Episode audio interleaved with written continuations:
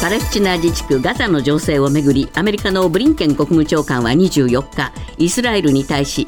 人道を目的とした戦闘中断を検討すべきだと要請しました。国連安全保障理事会で述べたものです。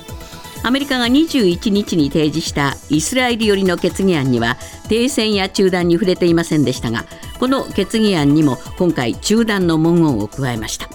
なおブリンケン氏は中断は停戦と異なるとしています。このアメリカの決議案について国連安保理はにじゅうごにち、日本時間の今日未明採決を行いましたが、ロシアと中国が拒否権を行使し、決議案は否決されました。じゅうはちにちの停戦決議の採決ではアメリカが拒否権を発動していて、再び常任理事国の特権が壁となった形です。アメリカ議会の下院はにじゅうごにち、さんしゅうかん余り空席が続いていた下院議長の後任に共和党のジョンソン議員を選出しました。ジョンソン氏はトランプ前大統領に近い保守派の議員で、トランプ氏が敗北したにせんにじゅうねんの大統領選の不正を主張していて、議会での結果承認の際にも反対票を投じています。またこれまでに議会で承認されたウクライナ支援予算にも反対していて、今後の予算審議などで民主党との対立が深まる可能性があります。性同一性障害の人が戸籍上の性別を変更する際に、今の法律では生殖能力をなくす手術が必要としていますが、最高裁大法廷は昨日この規定を違憲とする初めての判断を示しました。生殖能力についての規定は、手術を甘んじて受けるか、性自認に従った法令上の取り扱いを受けることを放棄するのかの過酷な二者択一を迫るものと指摘、憲法に違反し無効だとしました。女性との不適切な関係が報じられた山田太郎文部科学政務官が辞表を提出しました。山田氏は文春オンラインに報じられた女性との不適切な関係を認めて謝罪しましたが、女性に現金を支払ったとする部分は事実ではない、早急な法的対応を検討しているとしています。先月の内閣改造後、政務三役が辞めるのは初めてで、岸田政権のダメージとなりそうです。東京モーターショーから名前が変わったジャパンモビリティショーが今日からよねんぶりに開催されます。世界の各メーカーが イーブイ 電気自動車の新型車や自動運転などの技術を競うほか、空飛ぶ車やロボットなどさまざまな未来の乗り物が展示されます。ジャパンモビリティショーの一般公開は今月にじゅうはちにちから始まります。今朝のニューヨーク株式市場、ダウ平均はひゃくごドルよんじゅうごセント安い さんまんさんぜんさんじゅうごドルきゅうじゅうさんセント、ナスダックは さんびゃくじゅうさんてんろくご ポイント下落し、いちまん、えー、ナスダックは さんびゃくじゅうはちてんろくご ポイント下落し いちまんにせんはっぴゃくにじゅういちてんにじゅうさん ポイントで取引を終えました。為替はドル円はいちドルひゃくごじゅうえんじゅうにせん、ユーロ円はいちユーロひゃくごじゅうはちえんろくじゅうさんせんで推移しています。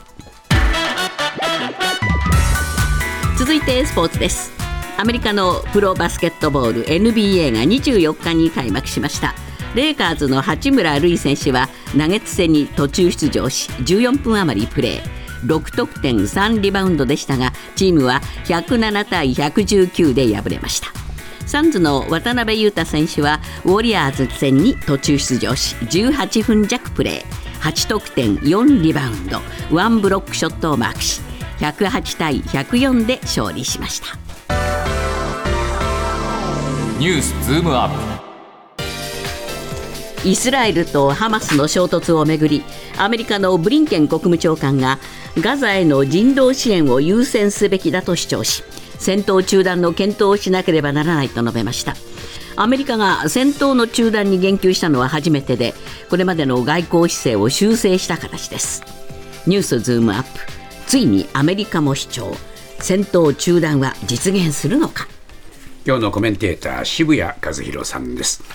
まあ、アメリカは少し姿勢を変えましたが、はい、えー、先ほど入ってきた情報ではこのアメリカの提案は、えー、否決されてしまいましたね、はい、そういうことですね、えー、ロシアと中国がですね拒否権を行使しました、はいはい、でその理由というのはアメリカの提案というのは一時停止、うん、英語で言うと中断なんですね。そうなんです、中断なんですね。英語で言うとポーズですね、はい、あのカセットデッキなんかで一時停止ボタンあるそのポーズです、えーでえー、ロシアや中国などほとんどの国がそうなんですけれども、ええ、そうじゃなくてこれは停止なんだと、うん、英語で言うとシースです。もう完全に止めちゃうという、うんええ、これでなきゃダメなんだということでですね、完全に拒否権を発動されて否決されたというこういう状況ですね。そうですね、まあ、そうした中でこの気になるのはアメリカの立場ですけれども、はいまあ、今まではイスラエル支援でえー、イスラエルのガザ侵攻もですね、えー、容認してたんですね。そういうことですね。で今回じゃあ中断ということを言ったので方向転換かというと、はい、そこは変えてないんですよね。そこは変えてないんです。アメリカのですね エヌエスシー のカービー調整官はにじゅうよっか、えー、作戦の中断は民間人を保護するもので、ええ、停戦とは違うとこう強調していまして、はあええ、イスラエルへの支援は続けるし、うん、それからイスラエルの自衛権については最大限尊重するという、はい、この立場は変えてないんですね、ええ、ただ人道状況を鑑みて一時中断しましょうという提案だったということですね。そうですね、まあ、人道的にはしかし今非常にガザ地区は厳しい状況になりましたね。そうですね、もう映像を見てもですね、ええ、本当に地獄のような状況です、はい、でガザ地区の死者は昨日の時点でもごせんにんを超えまして、はい、でその半数近くが子どもたちというですね、こういう状況です、えーはい、でさらに物資の供給はエジプトとのラファのですね、検問所が通ってトラックが入ってきましたけれども、えーはい、イスラエルが燃料がハマスに渡ることを恐れて、えー、燃料の搬入が認められていないんですね、はい、でそのため病院が燃料不足で機能停止の状態に陥っています。これは困りますよね。これは困りますね、えー、あの ダブリューエイチオー によるとですね、さんじゅうごのうちじゅうにの病院が機能停止しています、うん、ななじゅうにの診療所のうちよんじゅうろくか所が燃料がなく機能停止していますので、えー、まさに病院で手当てが受けられないというですね、こういう状況が広がっています、はい、ですからまあ本当に危機的状況だというこういうことですね。さすがにアメリカもここは何とかしなきゃならないというんで、はいまあ、中断というような、はい、中途半端な立場を取ったわけですけれども、そうですね、しかしこれやっぱりこの今回、えー、安保理ではですね、はい、中国ロシアが反対しましたけれども、えーえー、国連全体でいうとそうそのにこくだけじゃないんですよね。このアメリカに対する反発はそういうことなんですね、えー、実は先週なんですけれども、はい、ブラジルなどがですね戦闘の中断を求める決議案を出しましたけれども、はい、この安保理でアメリカが拒否権を使ってで, はい、でこれ結局は否決に追い込んでしまったというですね、えー、でその理由というのがイスラエルの自衛権について明示されてなかったというですね、こういう理由だったんです、はい、でこれ以来です。アラブ諸国で反アメリカのデモが激化しているという状況ですし、はい、加えてシリアやイラクでイランが支援する民兵組織の活動が活発化していて、シリアやイラクにある米軍拠点にドローン攻撃が相次いでいるという、はい、だからもう火の粉がアメリカにかかり始めているという状況ですね、えー、でアメリカ国防総省によると中東の米軍拠点に対するロケット弾やドローンを使った攻撃がこのいっしゅうかんでじゅうさんかい起きていて、はい、え米軍の軍人にじゅうにんが負傷しているという状況です、えー、加えてアメリカ国内の世論も割れていまして、イスラエルとハマスの戦闘にイランが参戦した場合 ごじゅっパーセント がアメリカが戦いに加わることに反対しているんですね。ですからイスラエル全面支持という空気が少しなくなってきているというですね、これもブリンケン氏の中断を求めるというですね、この発言につながったということですね。そうですね、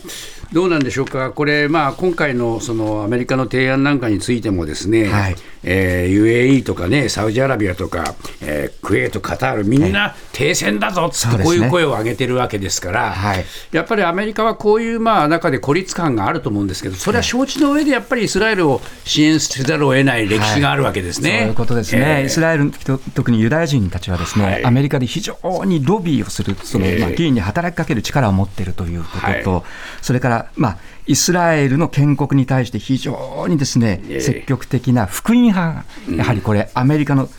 大統領選での大きなですね、やっぱり票を持ってるわけですよね。そういったこともあってですね、イスラエルの自衛権を認めないとか、あるいは停止したとはこれやっぱり言えないという状況がありますね。えー、どうなんでしょうかね。国連はまあ確かに安保理機能不全のような形になりましたけれども、はい、えグテーレスさんは結構これ、えー、パレスチナに対する思い入れを語ってますものね。そうなんですね、えー、もちろんハマスに対してですね、えー、これはもうあのテロは許さないとこういう言い方をしながらも、うん、ハマスによる攻撃は他と無関係で起こったのではない、えー、パレスチナの人々はごじゅうろくねんにわたり息の詰まるような占領を受けてきたとこう指摘したんですよね、はい、ですから、まあ、パレスチナ側に立った発言をですねしたわけです。えー、そうですね。で、これにイスラエルが猛反発しているというこういう構図もありまして、えーはい、イスラエルのコーヘン外相ですけれども国連との関係見直しに言及してグテーレス氏は恥を知れとまで言った。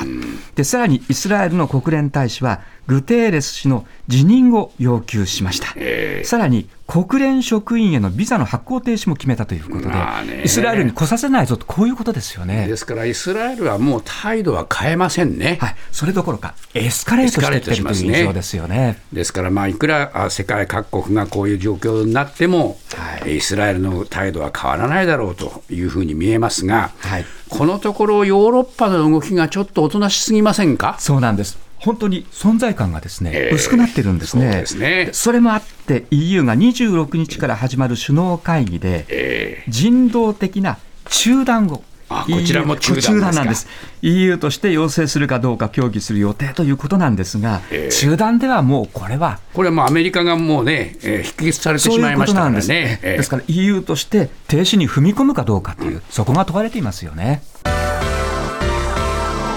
ニュースズームアップ。自民党の世耕参院幹事長は昨日の参院本会議の代表質問で岸田内閣の支持率が最低水準に低迷していることについて国民が期待するリーダーの姿を示せていないことに尽きると述べ岸田総理の政治姿勢を酷評する主張を展開しました。ニュースズームアップ。身内から酷評される岸田総理。えー、なんとももうね岸田さんがこの頃痛々しく見えてくるというね、はい、状況になってしまいましたけれども、ね、渋谷さん、はい、世耕さん、はい、まあ言ってみれば安倍派の幹部ですよね。いわゆるごにん衆の一人として、えーまあ、党内最大派閥を率いるっていうですね、えー、こういう実力者ですよね。そうですね、はい、でまあ岸田さんをその支援するっていうのを割と早めに表明した方でもある、あるわけですよね。そういうことですよね。使い棒だったんですけれどもその人がこういう発言をするっていうのは一体どういうことなのか、はい、相当厳しいこと言ってますよ。そういうことなんですね。まずですねその岸田総理のリーダー像の欠如を指摘した後です、えー、総理の決断と言葉に弱さを感じざるを得ないとこう言い切ったということですね。えー、でさらにですね所得減税についても還元するという言葉が分かりにくいパッション情熱が伝わらない注文をつけまして還元が現金給付なのか減税なのかその両方を指すのか不明だったので与党内でも憶測を呼ぶ事態を招いたとこう責任をですね追及しています。はい、で文句はまだまだ続きまして物価高に対応して何をやろうとしているのか世の中に全く伝わらなかった。国民がもう一つ物足りないと感じているのは政策を実行に移すスピード感だ。これその通りだと思いますね。で代表質問ではまあ身内の議員からですねこんな苦言を呈されるのはちょっと異例のことなので、えーまあ、議場からはどよめきが起きたというこういう感じです。はい、で岸田総理は顔が赤くなったり青くなったりしてですね苦々しい表情をしていましたけれども、えー、強い意志を持って政策を実現していく姿勢を示すことが重要だと、まあ、こう答えるのに精一杯だったというこんな印象だったですね。これ、まあ、その世耕さんのですね、はい、本音はどこにあるのかということなんですが、まあ、例えばですね、えー身内に厳しいこと言って、えー、まあダメだよお前っていうふうに言うことによってガス抜きするっていうこともありますよね。そういうことなんですよね。自民党内ではこういうような議論が出てきているんだな、さすがじゃあ言ってくれてということであの自民党の岸田政権に苦々しく持っている人たちの留飲をですね、えー、下げこういうのはありえますよね。ありえますね。だけども、はい、まあこれ安倍派の、まあ、幹部ですよね。そういうことなんですよね。安倍派と岸田さんというその関係でいうと、はい安倍派の幹部からこれだけの声が出るっていうことはですよ、えー、安倍派がだんだん岸田さんに対して冷たくなってきてるっていうふうにも見えますよね。いや、そういうことなんですね。どうなんでしょうか。えー、岸田さんはもう党内だいよん派閥のですね、えー、領袖にしか過ぎないわけで、はい、ですからまあ最大派閥の安倍派の支援というのが絶対的に必要なわけですよね。そうですよね。で、その、まあ、ごにん衆の一人の世耕さんがですね、えーまあ、これだけ酷評したということは、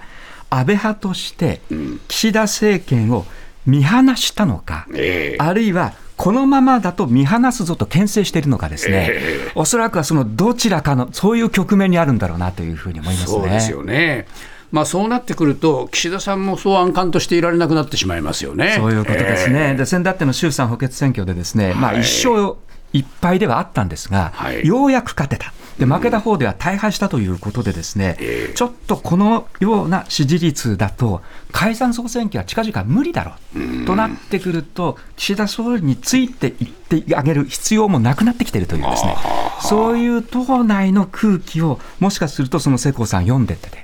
後目争いというところもですね、意識し始めている可能性があります。ご自身の、それがあるんじゃないか、そこまでうがってみたくなりますね。これだけのその注文をつけるんであれば、はい、本来ならば国会の外で注文つければいいだけの話ですよね。そういうことですよね、えー、わざわざ国会という劇場を使ってですね、えーまあ、本当に世間にそれアピールする必要ないわけですね。そうですね。岸田さんそれはまずいですよとこう言えばいいのに、えー、あえて言ったというのはやっぱりこれ単純にこれ言わなきゃいけないぞというようなですね、ええ、そういった正義感ではない、 ではないということですよね。中国不動産開発大手の碧桂園カントリーガーデンが米ドル建て債について初めて債務不履行デフォルトと判断されたとブルームバーグが報じました。ニュースズームアップ。中国の不動産大手がデフォルトの可能性。これは噂は出てたんですね。噂が出てました。まず前提としてですね、このカントリーガーデンなんですが、業績がボロボロなんです、はい、いちがつからろくがつ期の連結決算では最終損益がなんといっちょうえんの赤字を出してしまった。で、ろくがつ末の負債の総額がいっちょうさんぜんろっぴゃくおくえんですからにじゅうはっちょうえん足した。大きいですね。大きいですよね。さんじゅっちょうえん近い赤字負債、ちょっと考えられないんですが、えーはい、でそれもありまして先月なんです、デフォルト寸前に陥ったんですね、えー、で外貨建て社債と現建て社債もうこれ返せないので、えー、債権者に対して返済期限をさんねんかん延長してください、はい、というふうにですね頼んだんです、えーでこれまあさんねんって長いんですが、債権者は分かりましたということで、なんとかこの時はですね同意を得てデフォルトは回避できたんですが、えー、今回です、カントリーガーデンついにですね、えー、にじゅうさんおくえんぶんの利払い期限、これをじゅうがつじゅうはちにちまで行うことができませんでした、はい、でブルームバーグによると社債管理者である金融機関がデフォルトに当たると通知したと伝えられていますので、えーはいまあ、完全にデフォルトしてしまったというこういうことですね。これはどうでしょうか。影響としてどういうものが考えられますか。あの中国の不動産ではですね、あの、えー、中国の恒大、こちらのですね、はい、債問題が大きく、まあ、全体的にですね中国経済を揺らしましたが、このカントリーガーデンは恒大よりもはるかに規模大きいんです、うん、現在業界なないなんですが、えー、昨年までの数年間は販売契約ベースで中国国内最大の不動産開発業者だったんです、えー、で小規模都市でさんぜんけん以上の住宅プロジェクトを手掛けていてななまんにんの従業員を一時が要していたというところですから、えー、かなりその影響は大きいです、はい、具体的にはですねやはり中国の人たちがこれ今もうマンションは買うことできないよね、えー、ということでますます買わなくなって不動産業界が冷え込んでいく、はいで中国で不動産業界というのはその ジーディーピー 経済規模のさんわりを占めているので、えー、景気悪化がさらに進むというですね、えー、こういうようなこの悪影響は間違いないですね。なんかあの幹部がみんな夜逃げしちゃうんじゃないかなみたいな噂が出てたんでしょ、はい、そうなんです。しがつなんです、えー、経営者がですね夜逃げを準備しているという噂が広まりました。話だな。そうなんですよね、えー、で先週なんですけど中国の エスエヌエス で海外に出国したという噂も広がりました。だから準備じゃなくてもう夜逃げしちゃったっていうですねこういうことですね。でカントリーガーデンが公式アカウントで国内で通常通り勤務していると説明しているんですけれども、えー、噂は払拭できてない。そうですか。その動静はよくわからないというですねこういう状況ですね。これどうなんでしょうかね。やっぱり中国はあの国の政策として割と引き締め政策やりましたよね、はい、にせんにじゅうねん夏なんです、えー、これ習近平指導部がですね家は住むためのもので、えー、投機のためのものではないということでですね、まあ、加熱を冷まそうとした。そうなんです。みっつのレッドラインといって、例えば不動産会社に対して負債の比率は総資産のななわりにとどめなさい、うん、要するにこれ以上借金しなさんな、こういうふうにですね、えー、縛りをかけたんですね、はい、